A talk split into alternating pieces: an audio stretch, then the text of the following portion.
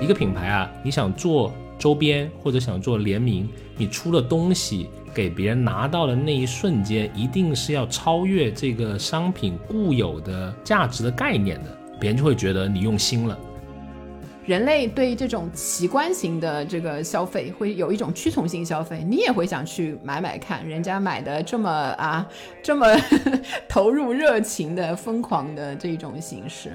哎，大家好，欢迎来到最新一期的消费新知，我是 Neil。大家好，我是 Rene。哎，我们最近看联名的产品就是越来越多，五花八门。而且经常是两个真的不搭界的东西，它也凑在一起做了这个联名。我们今天就来聊一聊这个背后的一些消费者的呃行为的一些我们的小洞察哈。嗯，啊，我们还是老样子，我们先说一个数据，就是到底哪家联名哪家强啊？Rene 有没有你的观察？我自己感觉啊，因为我作为一个就是伪奶茶爱好者，我觉得喜茶的联名就是喜茶号称对对对，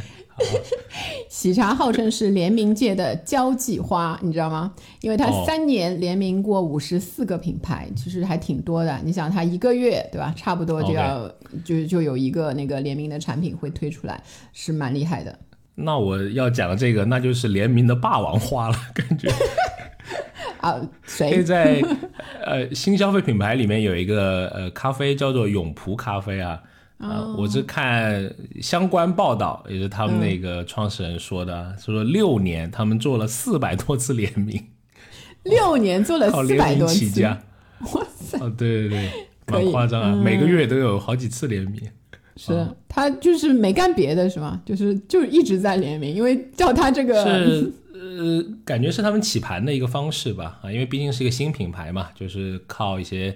知名品牌带起来呗。啊，有道理，就是也是联名的一个，就是大家的看中的一个好处。对，一个诉求。嗯，其实 所以看过这个四百多之后，感觉喜茶不值一提，才做了五十四。其实就是你刚才说的是那个商家那一块做联名的，就是一山更有一山高嘛。呃，我从那个消费者这一块来看啊，我去小红书上查了一下，我们这个时尚人士的大本营里面，对吧？那个 OK，你去查那个联名，联名的话，现在我看到大概有七十八万的那个笔记的那个数量，所以从消费者这一端，联名两个字。对，大家可以查一下，就不知道节目播出的时候有没有到八十几万啊？就是不断的在增长，而且每天都有无数的，就挺多的，几千几千的那个笔记在增加。就是当然啦，当中有一些你知道是可能不是那个多了几篇五毛钱的笔记，对对对。当然，我想总有一些是大家自发去写一些自己买联名产品的那一些体会啊、感受啊，好的、坏的那一些反应，对吗？所以从那个消费者那一端来看，还。还是很吃这一套的，因为我经常呃有比较那个喜欢这种联名产品的朋友说，他能看完一个那个 IP IP 的内容，就比不管是一个动画片也好，一个电影也好，一个明星也好，他就会有这个冲动的消费，就是感觉人一直很年轻，永远冲动消费的那一种，所以对他们来说还是很有吸引力的。是，永远热泪盈盈眶，永远花钱。嗯，对，永远口袋空空，就当然也买不穷你了，就是。所以我我后来去看了一个总体的，就是既然商家也热衷，消费者也热衷，所以像那个 CBN Data 那个二零二零年新消费洞察报告上有一个数据。就是线上的联名或者跨界的那个商品，整体的销售额增速是线上整体增速的八点五倍。你是联名和不联名的那个区别，所以你看，所以还是有点效果，嗯，是，所以才会有这些的大家一拍即合，有人买有人卖，对吧？是是是，后面我们可以说说具体案例啊，我们也采访了那个业内的从业者啊。嗯，我们首先来聊，比如说什么叫联名嘛，就是我们这 how to define 联名是什么东西，是吧？可能我比较啊浅薄的认知，就字面上来看，就是大家联合起来搞事情嘛，对吧？互蹭流量 啊，有有可能是小蹭大，也有可能是大的觉得小的年轻来蹭蹭那个小年轻的一些东西，嗯，那不管怎么样呢，就是一种呃合作的模式嘛，可能就是通常指一款产品，你可以有不同的品牌形象，或者是不同的人联合设计来制造，然后再以这个双方的名义来发布。嗯。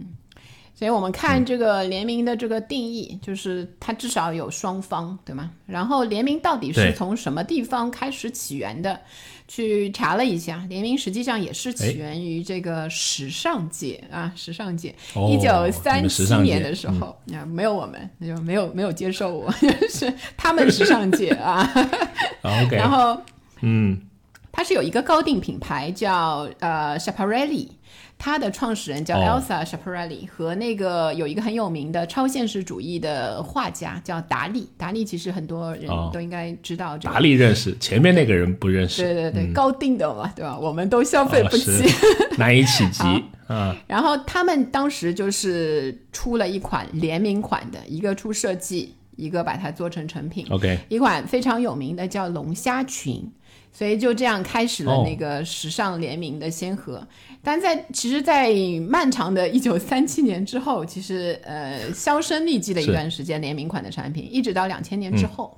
然后才开始不同的那个产品的领域，就不仅是时尚界，但时尚界始终是这当中还是卖的最好，然后也最受欢迎的那一类的产品。哎是哎，所以有时候会混淆，比如说联名跟代言的。这个关系，嗯，会有什么清晰的一些标定来去？按照我自己的这个理解的话，就是比如说，呃，尤其是你很明显的就是，呃，以人一个明星，如果他是联名的话，就是短暂的一段时间会出一些产品，他参与设计或者给一些设计的意见建议，所以它是限时又限量的，然后产品会具有一个稀缺性。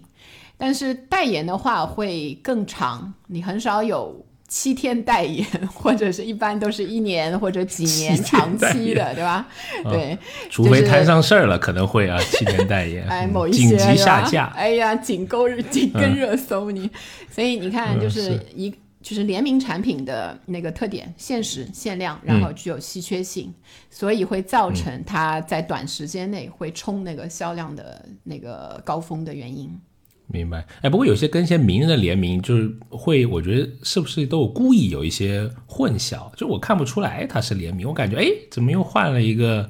呃代言人，对吧？我觉得现在那种代言人，因为呃。就是好像我不知道是为了规避风险啊，因为现在代言人出事的那个 状况比较多。现在我看一些，比如说奢侈的品牌，它会有不同的那个代言人的那个级别，比如说全球唯一代言人，那个是比较高级的。然后可能会有一些什么品牌大使，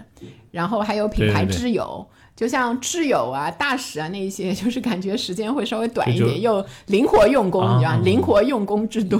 然后在这成为挚友，我跟你做朋友的期间，我们就可以推出几款。但一到时间，我们可以续，也可以就是不做朋友，我们就做最熟悉的陌生人，就是这样的意思。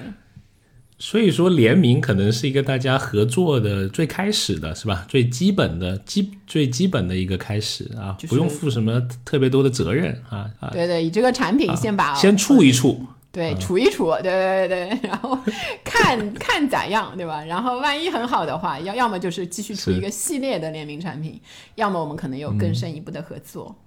对，哎，其实我自己也会偶尔啊会买一些联名的，有些是一些。呃，球鞋了，对吧？但是呃，最近就买的很少了，就过了那个 青春洋溢的年代了吧？笑什么笑？心虚了又。我太太也听这个节目的，要谨慎一点。就是大伙儿说漏了，本来那双鞋是两千的，之前都说是五百的。就有一些后备箱，那你看一下，可能联名款有一些会藏在那个地方。对对对，啊，哎，你你会买什么吗？对我跟就是你这个就是球鞋类的方向不太一样啊，就是我我会喜欢，我会特别感兴趣的是那种，呃，我我比较熟悉的，有点怀旧的，像大白兔，就是上海的小孩可能长大以后他还会有一个情节，但可能让我去买糖啊什么，就明显已经有点太过分了，所以我会我看他有。跟那个气味图书馆那个时候出过一款那个大白兔的香水，就是哦奶香奶香奶甜奶甜的，就是 OK 嗯，我会我会我当时就会买，然后我还买了送给别人，就感觉好像很有亲切感。然后虽然有一些溢是价，但是也 OK。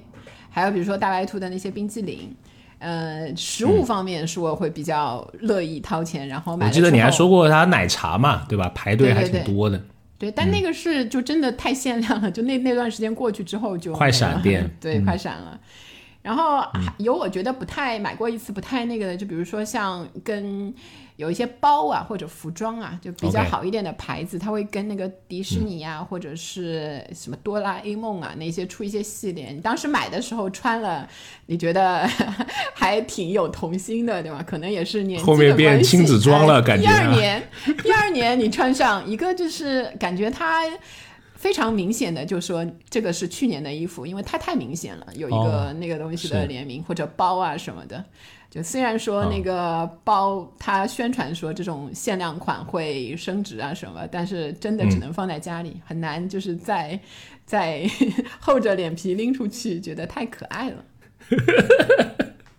不用厚着脸皮，你，哎，我应该怎么讲呢？不能夸你很可爱，一般夸可爱，待会儿你又不高兴了。嗯、但但不管哦，看你很有气质，嗯，这个很中肯的评价哎一般就。是说很丑之类的，就是会说这个。没有没有，别瞎想啊啊！联名一定程度上真的还挺会促进这个促销的，对吧？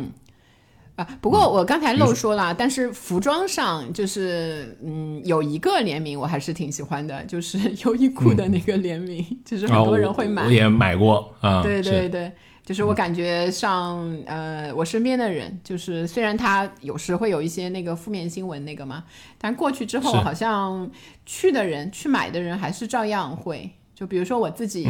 嗯对，嗯，他一一开始的时候，我记得也是一个优衣库跟一个那个 The Mackie 的那一个联名产品，就 U 啊系列的，就是爱马爱马仕的爱马前什么仕前主设计总师监、设计嗯。总监那个，然后现在感觉已经是一个常常年的那个产品了，但是所以一出还是会买一些。是 U 系列的第还可以啊，本人也入入了几件啊，对对，大家都爱这一这一类的联名啊。我我后来分析一下，可能就是是我自己买那个 La m a k i 的，可能也有点困难，就是比如说都是上万嗯左右的那个衣服。是然后，如果你现在 U 系列买的时候就是几百，就一两百，然后可能 T 恤只要几十，这种便宜买大牌的心态，我觉得我们那个还是挺愿意接受。另外就是优衣库本身基础款，对吧？质量 OK，嗯，但是设计上呢稍微有所不足，就是所以另外几乎没有设计，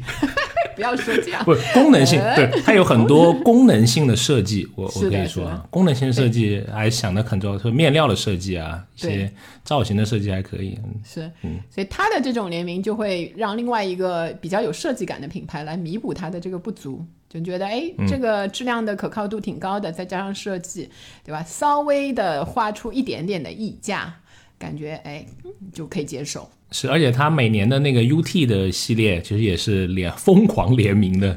啊这个系列嘛。新闻部也有出在那个上面的。等一下，我们可以说一下那个比较出圈儿的新闻。是，所以当然了，还有一些乱七八糟、千奇百怪的联名了，对吧？比如我有看到网易云跟三枪，三枪这个牌子可能都稍微有点年代了，出了一款内裤，我也不知道为什么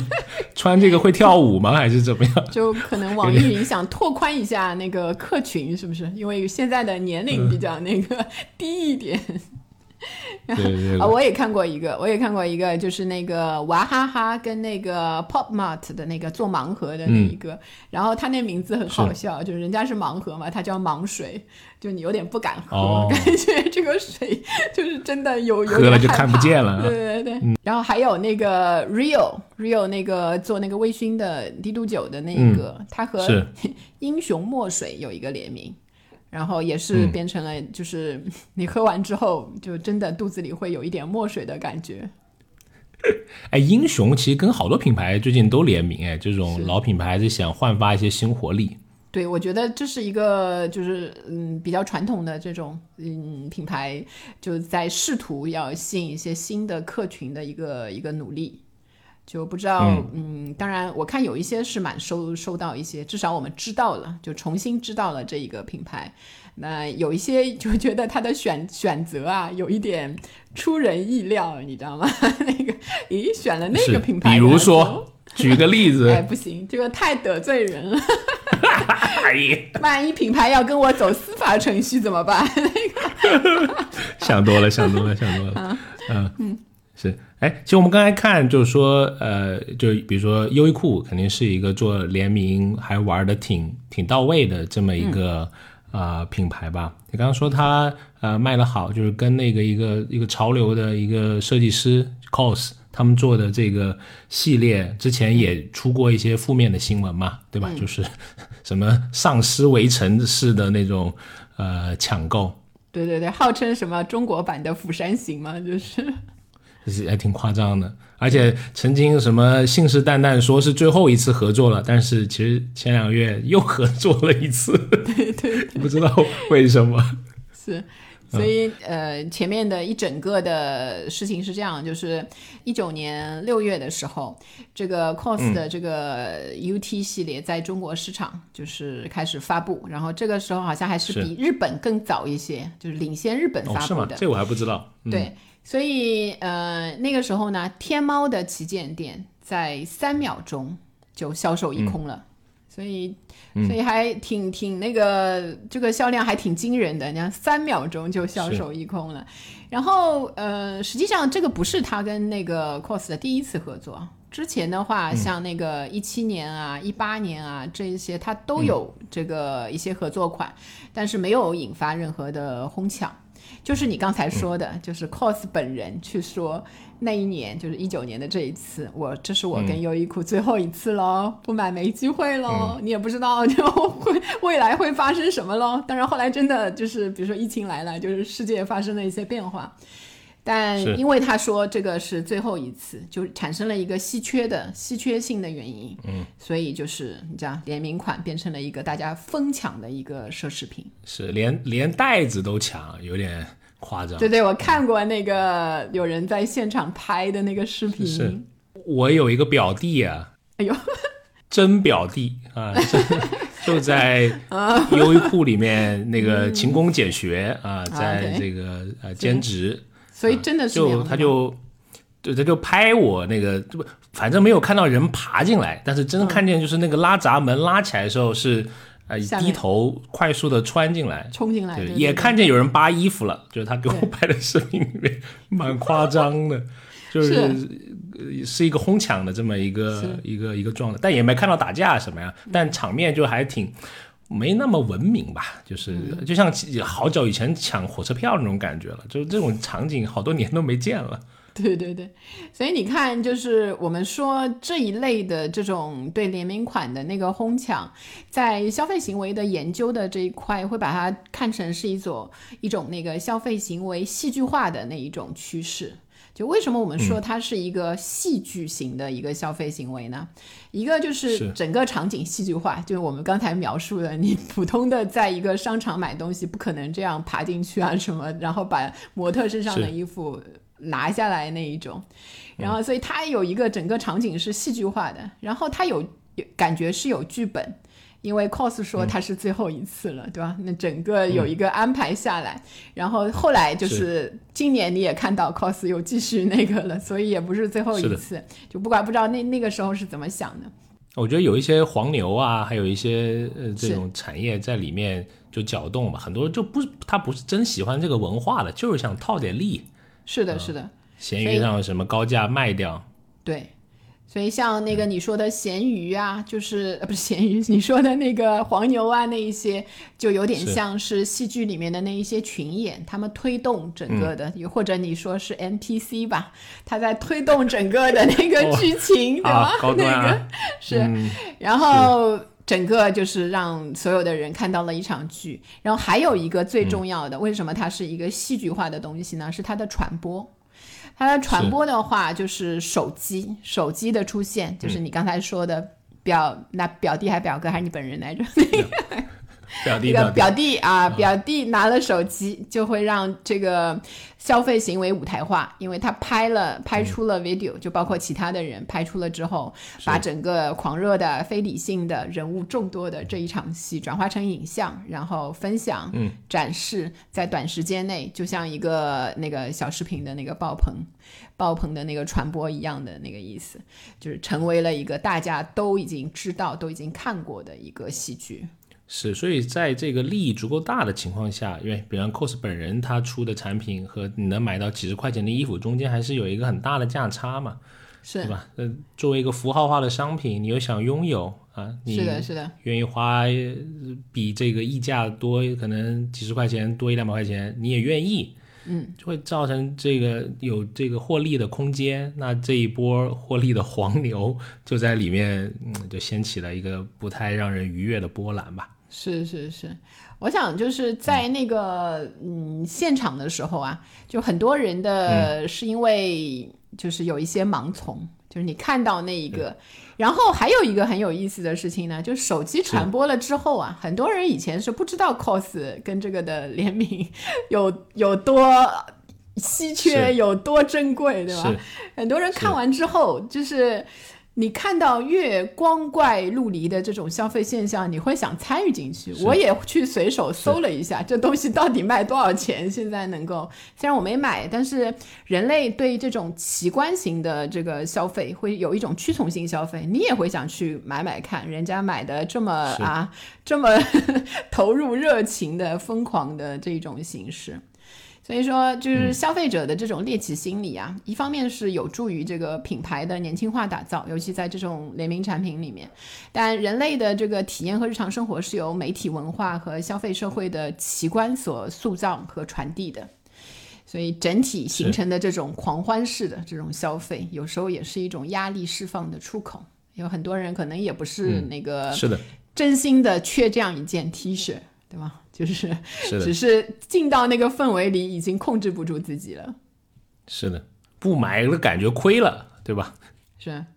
但我觉得是，如果你真正喜欢这种文化，对吧？你真的，而且你的经济条件又足够可以，你愿意花钱，我觉得这也无可厚非。对对，我我我，你说到这个，我就是想问你啊，你觉得就是同样的一个东西，如果你本来也会买那一类型的，就像衣服那样的，我们的必需品嘛，嗯，然后你会花多少溢价去买那个联名的产品啊？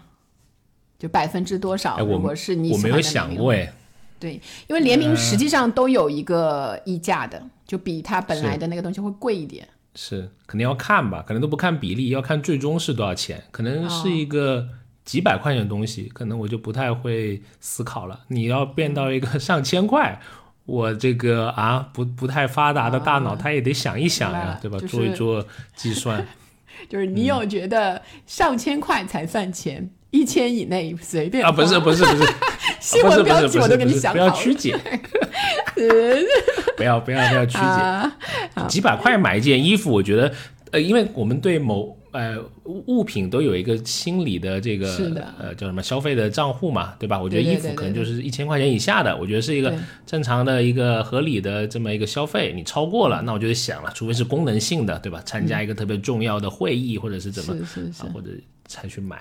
是，所以你看，一方面就是我如果是我的话，就也以你的这个标准的话，比如说一千块以内的衣服的话，我会觉得百分之十到二十可能是我比较喜欢的两个品牌。少啊，几十块钱就是一个、嗯就是一个我愿意接受的。你的爱就值几十块吗？哎呀，不不不，这个我是给了那一个设计师能够接触到我的机会，他能够卖给我的机会，啊 是是是，对。实际上，当然也是给我们这个普通工薪阶层、普通人提供了一个很好的能够接触到大牌的机会啦。那一些那一个类型的联名的话，是，哎，所以你看，在这种新新时代、新这种技术的推演下面，这种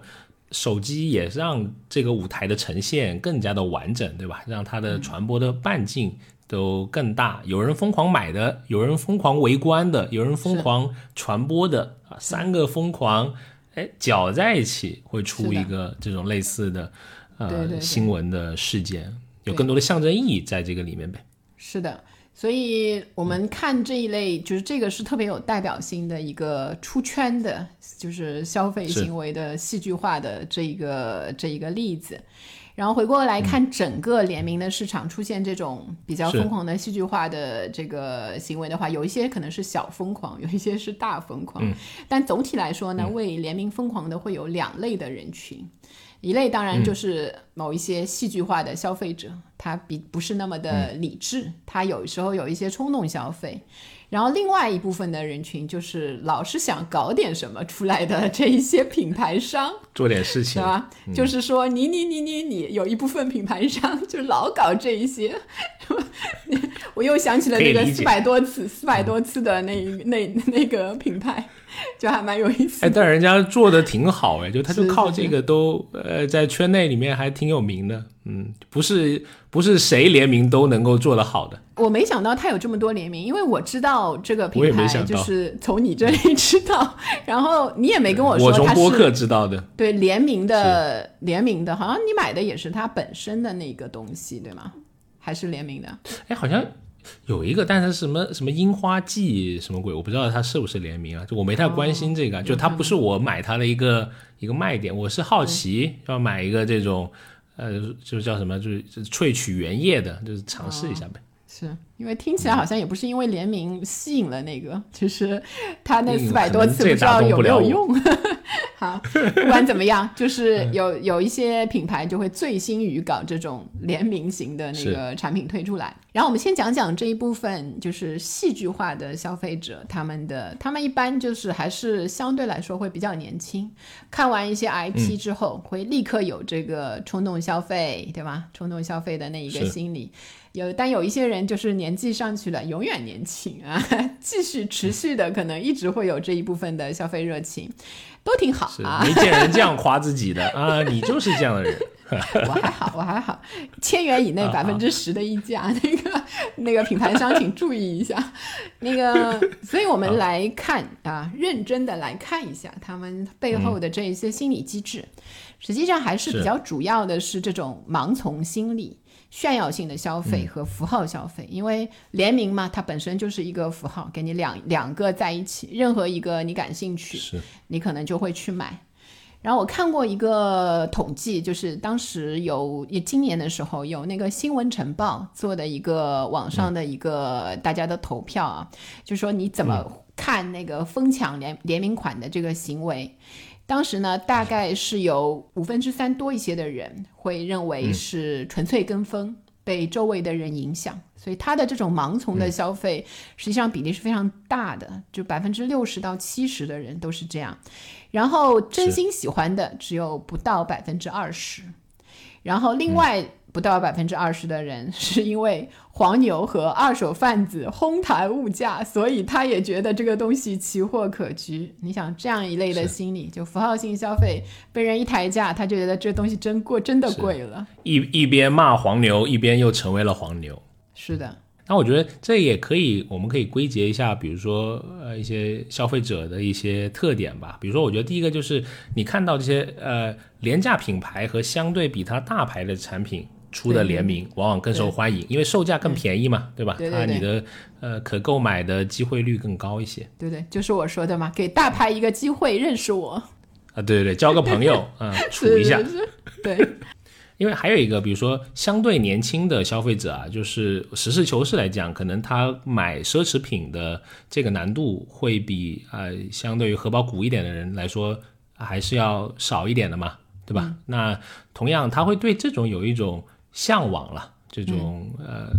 不知道能不能说叫阶层的向往啊，反正就是你会想成为拥有一定的奢侈品或者是艺术品的人，那你对于这种有符号价值的联名，你就会挺想买的，有一种顺应一种呃潮流的感觉。是。因为你看这个 cos，它可能一个玩具好会卖一万多块钱呢，嗯，对吧？你刚一个刚毕业的学生，这个是一个相对来说还是一个比较大的数字嘛。但是一件 T 恤正价只要九十九，哎，你想也有一个符号在我身上呀，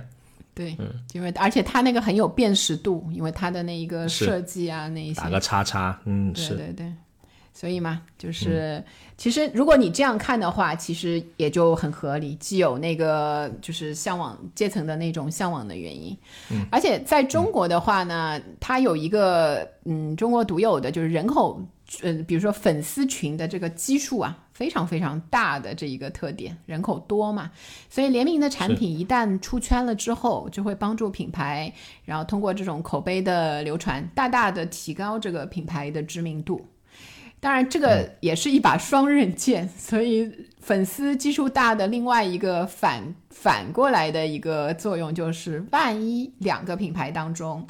有一个出现了一些负面新闻的话，那你知道，就是连坐，就是两个都不行，包括这个品牌代言人什么，可能全部都是会受到一些抵制。羊毛没薅到，反弄一身骚，嗯、有可能会是这样子。对，就是品牌商找这个的时候，还是要严谨一些。对，那第二个层面就是总想搞一点事情的这个品牌商嘛，哎，这个你懂的呀，你很了解的那一个部分，一般了解，一般了解。毕竟你也是做过品牌，就是做过这一部分的人，对对对对，就你为了 KPI，你觉得这它是一个好像大家都在做，你可能也是一种盲从的心理。你不做啊？为什么你不做呢？你看人家 A、B、C 家是这样子的，你要不要搞几个联名啊？赶紧找几个品牌来弄一弄。有些可能都是强行上马的。对对对对，我我看从就是这种跨界的这种联名呃营销啊什么，好像就是最近十年的事情。但实体的零售其实、呃总体可能因为有几个特别的爆款啊之类的，嗯，感觉上因为。只有那个幸存者效应嘛，只有做得好的，大家才那个口口相传，感觉上都是做得好的，但实际上好像实体所有的那些零售，如果平均到每一个的话，不是就是完全的呃做一个火一个的这种状态。很多就是我们现在我后来去查资料的时候才才发现啊，他们这个都出过，这个都出过，就应该是可能平平吧销售的业绩。但作为这种营销手段，好像品牌商还都很乐意用。是因为首先销售额如果能增加，肯定是一个最好大家都喜闻乐见的呃一种方式了嘛。那还有一个可能是他就想我在我还没有触及到的市场，我接触到一些我潜在的呃用户啊，比如说。呃，随便举个例子，比如说一个潮流品牌叫 Spring 啊，可能最早就是一个街头的滑板的品牌，但在后面人家依然可以和 LV 做做联名，那 LV 会觉得我要吸引更多的年轻人，他也有可能是未来 LV 的这个呃购买者，对对对，对，所以他们会你会变成一个相对相对廉价的产品，Spring 都变成一个很贵的潮品了，就有时候，哎，怎么说呢，就是有点嗯，但是你你你说不可思议的同时，你又看到那这是一个现象，对吧？因为我在呃我之前去美国，我在洛杉矶就真去那个 Spring 的店，我去看过，真有人排队啊，真排的还挺长的。是不是那个 Good NPC？不知道了，也许是美利坚黄牛。对，不过你从这个可以看出来，其实这样的这个老品牌带新品牌，就是两个这样的一个相乘的话，他们共享的一个是成本、技术、他们的声誉、商誉，还有他们的这些那个顾客的群，他们就可以产生一个融合，一加一大于二嘛。所以文化的碰撞，两面通吃，对吧？就是这样的一个好处。所以品牌商就是想搞点什么的时候，第一会想起，哎，搞点联名吧。对对对，因为不同的品牌都会有不同品牌的簇拥嘛，对吧？两个人一联名，感觉哎，就像什么啊、这东吴跟蜀国联合起来抗曹，呃，这种感觉啊，对，就是大家可以共享你忠诚的呃用户，嗯，是。但不一定现实是成功的。嗯还有，我觉得就是这种想搞点东西的品牌商，为什么会被刺激到出联名产品呢？就往往这个领域里面可能有两个势均力敌的这个竞争对手的时候，哎，我俩就是可能多年就也差不多不分伯仲，哎，今天我要在竞争中抢占有利的位置，怎么办呢？哎，我现在要就是搞一个新的另外的一个知名的品牌一起来。做一个新的产品，然后我就是在外面我再去拓展一些我的那一种新产品竞争，然后在这个竞争中把这个竞争对手对吧扫地出局，又是这样的一个。哎，你这个电电影里面经常有，就老二跟老三讲，我们联起对对对。手来，没老大什么事情了，将来就是你我的天下。这个我其实看到一个那个竞争对手联名的，就是那个 GUCCI 和那个 Balenciaga，就是那个巴黎世家。巴黎世家，他们俩其实很奇怪，就感觉是两个奢侈品品牌做的产品也都是同类型的，就是什么包呀、衣服呀，然后其他那些鞋呀，什么都差不多的。但是他俩也联名了，就是我当时就在想，是不是因为他们其实是属于同一个那个集团的嘛，属于开云的。嗯，但他俩一联名有点奇怪，但是当时就会想到，是不是要去把那个什么上面的某一个产品一起挤兑一下，就是这种联名的方式，有点尴尬，但是。又觉得 有点好奇。有联名有很多种类啊，对吧？我们说这个应该是品牌跟品牌之间的，应该是一个最常见的，呃，这么一个联名啊。其实我我早年间我服务的公司也有一些联名啊，可以小小分享一下，但都是早几年的经验了啊，啊不一定合适现在的市场。要讲黑幕了，啊。但是 没有没有，以史为鉴。嗯，好，嗯，我我曾经跟那个 Uber 有过联名啊，这个公司在中国已你经没有曾经跟运营了，就是我服务的公司。关你嘛是，好说，哎对啊，也是就呃滴滴快递之前的嘛，就当时用 Uber 还是一个呃，你肯定也用过了对吧？你当时你会觉得是一个挺，酷刚进来，哎酷的酷的事情，酷的玩意。是的啊是啊，当时联名怎么玩呢？就是它会有一个那种代码啊，你输一个你定制的代码，比如说我就是。啊，瞎说一个啊啊，尼奥六六六啊，这个代码 啊，你输进去就少少个五块钱，你要瘦十斤啊，那个。对，那那得少十五块，得多一点。好。啊，那那当时的联名就是呃，我们公司给他为他有一些宣传，会发一些，因为我们当时在做一些线下的活动嘛，我们其实是有、也是有资源的嘛，我就给他来传播，嗯，呃，这个码，然后同时去带他的下载，其实是、因为它是很多是因为优惠更高的嘛都是新用户，呃才能用的。那同时我们用户会觉得哇，你可以跟呃 Uber 有过联名，这个这么火的公司，你们有过一个。呃衔接，感觉你也在做一件好像还挺酷的啊、这么一样这么一样事情。那我我我突然 想到一个插曲啊，就是当时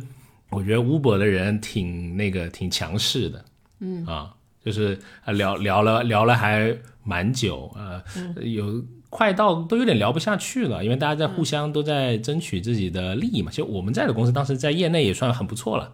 啊，我就记得这呃倒数第二次打电话就准备要敲定这个这个协议了，有一个小东西没搞完，那个姑娘突然跟我来一句。我今天去做那个冰淇淋的活动，精疲力竭了，不管了，随便你怎么弄怎么弄。他就撂撂挑子了。我还安慰她，我说我说姑娘，我们都走到这里了，心平气和一下，冰淇淋还是很好吃的，合作也要继续啊。那最后还是很顺利的，呃，谈下来了啊。当然，这个姑娘现在也服务一家很大的公司啊，祝她前程似锦。待会儿给你留言，然后我还记得那个冰淇淋。哎，我刚才听你说啊，我有个问题，其实啊，就是说，是。那这种联名的一开始，通常是怎么嗯去发起来这个由头的呢？就是是每嗯其中一家联系另外一家，还是你们有一个业内的怎么有一个组织会专门帮你们穿针引线之类的，有一个中介？当时跟 Uber 是是有一个中间的朋友，就是哦介绍来、来认认识。所以才会有这样。对对，然后我们面临的用户群还挺重叠的嘛，然后他也觉得、呃是一个可以啊、合作的机会。对，它很短暂了，这个这个时是间。是是，嗯，所以像 Uber 和你当时你说的你自己的那个公司，好像也就是都是中型以上的，对吗？中型网也不是那嗯种特别小的公司，所以这样的要谈多久呢？联名的产品的出来之前，因为你们都是线上的话嗯有有有有那么么几个星期，哦，也要几个星期，因为因为关键是他要他要去申请资源，我也要去申请资源，对吧？啊，有流程，要走流程，要走流啊，程，有走走流程嘛，啊，是是对吧是？呃，资源跟资源之间还要看匹不匹配，谁也不能欺负谁，对吧？你卖你的冰激凌，我也得卖我的东西啊，大家各有诉求。所以还是比较谨慎的，不是那种拍脑袋的，对吗？那个就是相对老总相起来说那个，然后我因为我为什么问这个呢？我在豆瓣儿，我有时候逛豆瓣儿嘛，我就看那个有这种召集品牌跨界的联名合作的群。大概是什么样的意思呢？就是说有一个人会发帖，就是说我现在手里资源很多，对吧？纽约时装周一直到直播带货我都有，还有一些跨界品牌联名活动，专业联谁要有，对对，谁要有这个需求，我就把你们拉在一起。就是现在，因为看了那个，我就感觉联名现在门槛很低，所以才造成那种小的产品的那个联名那么多。就是可能大公司会谨慎一些，但小的可能就很快就是谈成了。是，哎，我我们在做这期节目前，因为我们听友群里面其实也有很多优秀的创业者嘛，就是他们也在做一些新消费的品牌、啊，我就跟呃里面一位优秀的啊，曾经在这个头部美食内容啊矩阵里面的王总啊，我们有过一次很棒的 不愿透露姓名的王总，对对对，对 对对对对，很很酷的王总，他这个联名的经验很丰富啊，啊、我就咨询了他一下，就现在的大家的联名是怎么玩的，他就跟我分享了一些，我觉得其中跟他们跟盒马的联名，我觉得还还挺有意思的，嗯，因为呃，当我说就是相他们公司相对于盒马来说，那就相当于一个是一个较较小体量的这么一个公司嘛，但是是一个新锐品牌，它有一定的知名度和它的呃簇拥，但盒马方呢会，哎，对，像这种较大型的公司，它往往会需要这种定制化的产品，啊。或者叫渠道专供，那别的地方没有，只能在盒马里面买。但其实你想，呃，因为他们做一个食品公司嘛，但你想，呃，你做一个标准化的产品，其实很难做一个短期内做出一些，呃，这种叫所谓的定制的，那只能在包装上面可能做出一些新玩意了，内容物可能都是呃差不多的。对，所以我会把它叫做这种叫妖风，叫什么妖风联名啊，类似这种东西。哦 OK，而且而且类似像盒马他们的采购来说，它往往会要的量会稍微大一些。嗯，啊，那所以说这个对呃中小品牌来讲，它需要做一个考量，因为往往可能会卖不完嘛，那后面你就会变成是说做一个打折的销售，可能不一定能赚钱，也许都还亏本呢。是嗯，但是对盒马来说，它的诉求就是希望能找到更多更年轻的新一代的中产阶级的、呃用户嘛。那对对中小品牌来讲，我也可以去触达一个我没有触达过的领域的优质的用户。是，嗯，可能对在声量上来说，呃，也许会比销量会更重要一些，在一个初期的阶段。对，所以你你这样一说的话，就解释了为什么有一些产品其实一个是嗯挺出乎意料的，那个联名的方式不是就是消费者觉得哎一下子就能接受的，销量也平平，然后但是它会不断的出现，就是过一段时间它这个联名又来了，可能就是销量对这一部分来说不重要，它就是在探索自己的那个那一部分的用户是在哪里。嗯。是的，还有一个就是联名的 KPI，可能有有时间挺难的这种呃拿捏，就像刚才、刚才讲了一样啊、而且有时候声量可能你都不一定能够衡量，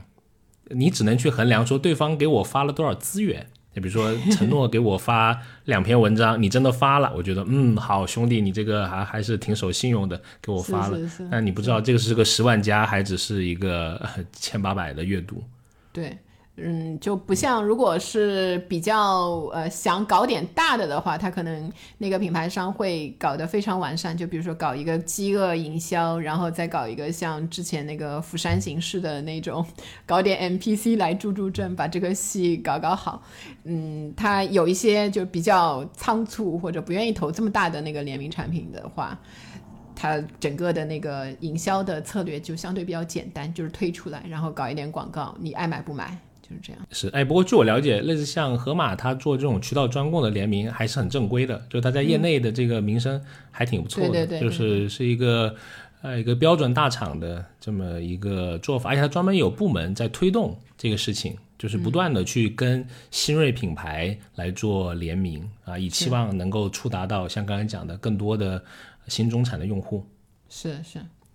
好，刚才讲的那个，比如说品牌跟品牌之间的是现在最常见的一种联名的方式嘛？其实还有品牌跟名人，对吧？就是比如说我们刚才说 COS 啊这一些，还有像村上隆，就是这也是奢侈品很爱，对，很爱的那一。好像你不太喜欢他，我突然想起来了，嗯，还好吧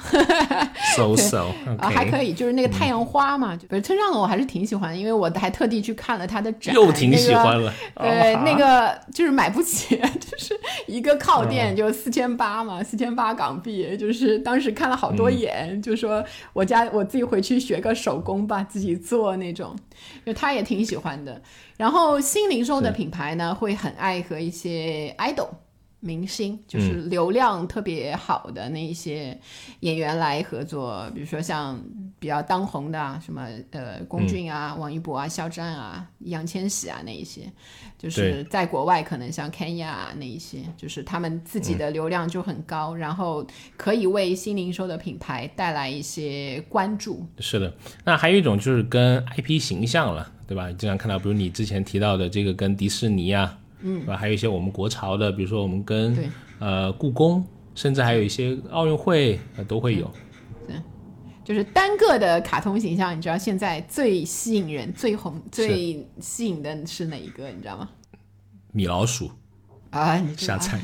你你六零后吧？你那个就是 是那个是那个哈利波特哦，对，哈利波特最近这个手游很火啊，出了这个。对，搭上这个的话，能就是一般溢价可能百分之十到二十，它能溢到百分之二十到三十那一种。嗯，因为我儿子也喜欢哈利波特嘛，我买过他和那个有有一个服装品牌，我不知道怎么发音啊，S P A O，嗯，Sport 叫什么？那个韩国的一个牌子吧。对对对，他就有过跟哈利波特的联名，我儿子买了一双手套，不便宜呢，快一百块钱。呃，对啊，你看，就是它的那个不便宜嘛，就是它的附加值就挺高的。嗯还有比如说一些我看到美妆跟那个王者荣耀嗯，还有还结合这个游戏角色来出这个口红，虽然不是我的那那个感觉，这个角度也是蛮蛮有意思的，结合游戏的角色推出口红，对吧？还是挺有挺有趣的一个角度。是，而且还有就是亲子产品呃里面。会对联名还挺多，因为我去过几次那个在上海的母婴展，也是很大的，在全国呃领域来说，啊，就它旁边就是一个 IP 的授权展，就你有钱，你可以跟任何你想得到的钢铁侠、蜘蛛侠、蝙蝠侠、乱七八糟侠都可以合作。钢铁侠，要不联名一个奶粉也可以跟他联名一个。你怎么对这种东西感兴趣？对呀，可以呀啊，从小开始培养。好。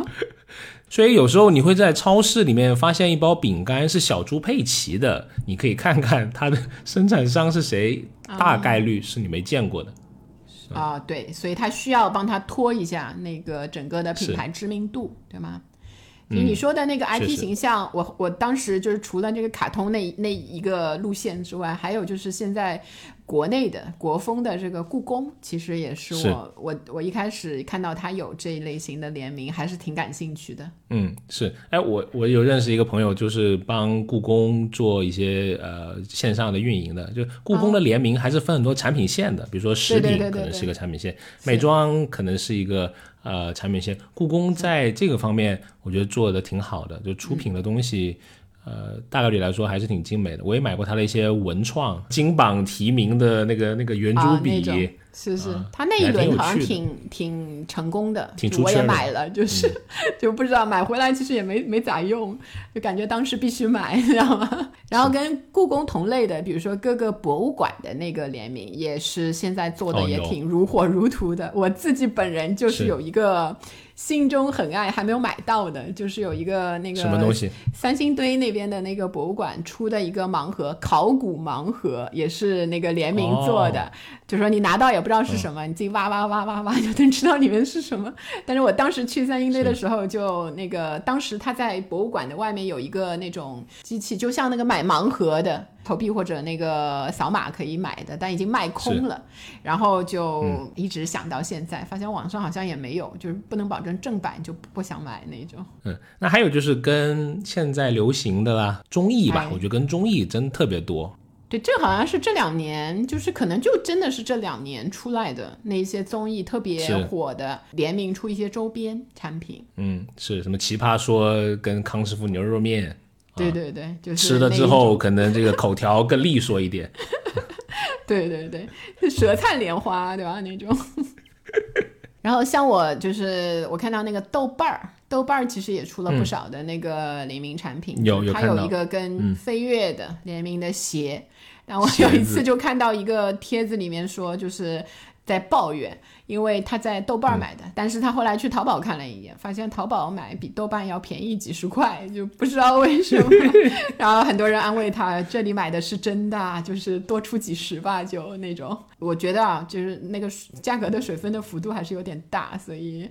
在哪里买，嗯。一个是买到真的，然后价格又让大家不会抱怨，还是蛮重要的。嗯，对，哎，因为我之前还做过一个一个事情啊，就是我们做过为会员，我们做我们周边，嗯。其实做周边来说，它会普遍比大宗商品要贵的，因为你是较、你是较小量的来定制的嘛，是是是，嗯，是的，而且哎，可以讲一个行业的一个一个一个内幕啊又开始了，来，耳朵竖起来。呃没有没有，就是这些做周边的，因为我们跟那个后面那个老板也成了朋友，呃，嗯也也聊得比较来。他说很多行业啊，就是这种制作制造工业，他思考的方式很多都是成本理论的，就有一些东西可能你多花五毛钱就能达到一个质的飞跃，但是那些工厂很大情况是不愿意花的。呃，哦，为什么？因为他觉得我们能不花就不花嘛，为什么要花呢？你这个飞跃对他来说不是一个刚需的那种需求，是可能你仅仅说只是只是看上去觉得亮了百分之十，也许你对你是一个特别看外观的人，你觉得很好，但是可能他呃他不愿意。对就比如说我举个例子啊，就比如说我们当时想想做一个笔记本，那有很多纸嘛，有些纸可能是一块五毛钱的，有些纸是两块钱的。嗯，两块钱的呢，就比一块五毛钱的，你一摸上去那个质感是要稍微好那么一点点。你想，就五毛钱嘛，对吧？上呗，人家他就会劝你说：“哎呀，小伙子，这个东西差不多的。”嗯嗯，还有很多里面，比如说他缝那个笔记本那些线呀，什么都都都是有讲究的。可能有些就是五分钱，甚至一毛几分钱的那种区别。是是是，往往制造商的想法就会偏向于去要便宜的那一款，要更具性价比的。但是我那个朋友他跟我讲了一个一一句话，我到现在还记得，我我还挺认可的。他说，一个品牌啊，你想做周边或者想做联名，你出了东西给别人拿到的那一瞬间，一定是要超越这个商品固有的价值的概念的，别人就会觉得你用心了。比如说大家都做，大家都做帆布包。你做了这个东西，别人一摸觉得哇，没有见过那么那个坚实的这种材料，对就会觉得你做的很认真。其实你没有比别人多花多少钱，可能就成本就多五块钱、十块钱的。对，但你达到了这个目的才能达到，而不是仅仅只是卖货，而是让消费者觉得你真的在用心为他创造独特的价值和体验。我觉得这个特别重要。对。所以联名产品的这个品牌商可以进来学习一下 这一部分的真谛。当然，他也很可能是为了让我采购成本更高的产品。嗯，现在想一想，现在想来，对，可能两两者皆有，对吧？好，我们最后讲一种很新的，对吧？很新的一个很像骗局的联名产品。啊，也不是啊，也不是，就是最近我们可以比较多的，就是也这好像也是这几年的，就是你能买到的联名会员。就举个例子啊，你比如说买了好多，京东跟爱奇艺就连，然后有一个联名十三个的，就是我以前买过一个十三个连在一起的联名，是，然后它其实就是打包卖给你嘛，但是它起的也是联名的，这给人的感觉呢，就有点像假结婚，你知道假结婚，然后收一点礼，收你三百块的礼，买。房但是子，但是那个 完了之后呢，就是买的人也觉得就是有一些不需要，所以你会在闲鱼上面看到那个拆出来的很多的就拆包出来卖的。对，这个联名就嗯是硬联的，你知道吗？就是为了营销卖东西而联的这一种。哎，但我感觉这是一个很好的手段耶，就不管他是假不假结婚，但是从应该从业绩上来说是不错的，因为这几年我看到这个东西越来越多了。对，嗯，就是像喜马拉雅那个，个联名，好好好夸张，一行都写不完，好对，我就我。说十三个就是他的那个、哦那个很很很很厉害，就是但是是这种联名就是没有做任何的真的这种互相的设计啊，或者是那种的，就是一个名义上的。所以我说假结婚嘛，就是你出一个名字，我出一个名字的。而且而且你还要注意一下，就比如说，呃，你买那个京东会员跟爱奇艺的，可能是呃都是大家都是一年会员，对吧？你一年我一年，这个听起来挺那个啊、m a k e sense 或者挺那个厚道的，对吧？但有一些联名你注意看啊，比如说你买我是一年，我送的那个联名可能只有三个月，啊，对，或者是一个月，对对对，他也列一堆出来，那个就感觉哎呀差点意思。没错，嗯，所以这个还是你知道，时间不断的那个往前推进，然后联名这一块，除了具有戏剧性之外，也有很多新奇性，就是包括你想，是。这最近我都看到，就是除了这个联名会员的，真的产品都有三家一起联名或者四家一起联名的那个方式，虽然少，但是是。不知道他们怎么分的，这一个到时候成本利润的这种核算。是，哎，弄得我的那个京东会员都买的太多了，我就不能买了，到了它的上限了啊，提醒你可以停一停了，就是就收手了。是是是，好，我们的节目也可以那个 那个了，哦，好，你这个毫无痕迹的转折，对对对，就是联名产品，呃我觉得还是挺有意思的。那不仅仅你可以自用或者送人，或者你就是为了拍照发个呃朋友圈，就都会感觉我拥有了一件新的潮的酷的东西。对，也会觉得自己比如说品味增加了，对吗？买一个跟大牌那个联名的产品，就是带给你很多的意义，所以很多人就就算是没有消费，也很乐于去参与这一这一个类型的品味增加不增加不知道，但是好像参与了一场游戏，一个一个戏剧嘛，也是一个游戏，哎，很好，你这个 callback 做的啊非常棒。是是是，好，那我们这一期节目就先到这里。如果你也喜欢我们类似讲消费的新趋势、新数据，欢迎关注我们消费新知这个冉冉升起的播客哈、我们每周呢都会给你放送一期节目啊、如果你对我们的节目感兴趣，也欢迎跟我们进行讨论，可以加入我们的听友群，我们一起聊消费更多的事情。你可以添加我们消费助理的微信，消费零零七六六六。好，那我们就期待下一期再见，拜拜。拜拜。学而时习之，不亦说乎？下回见。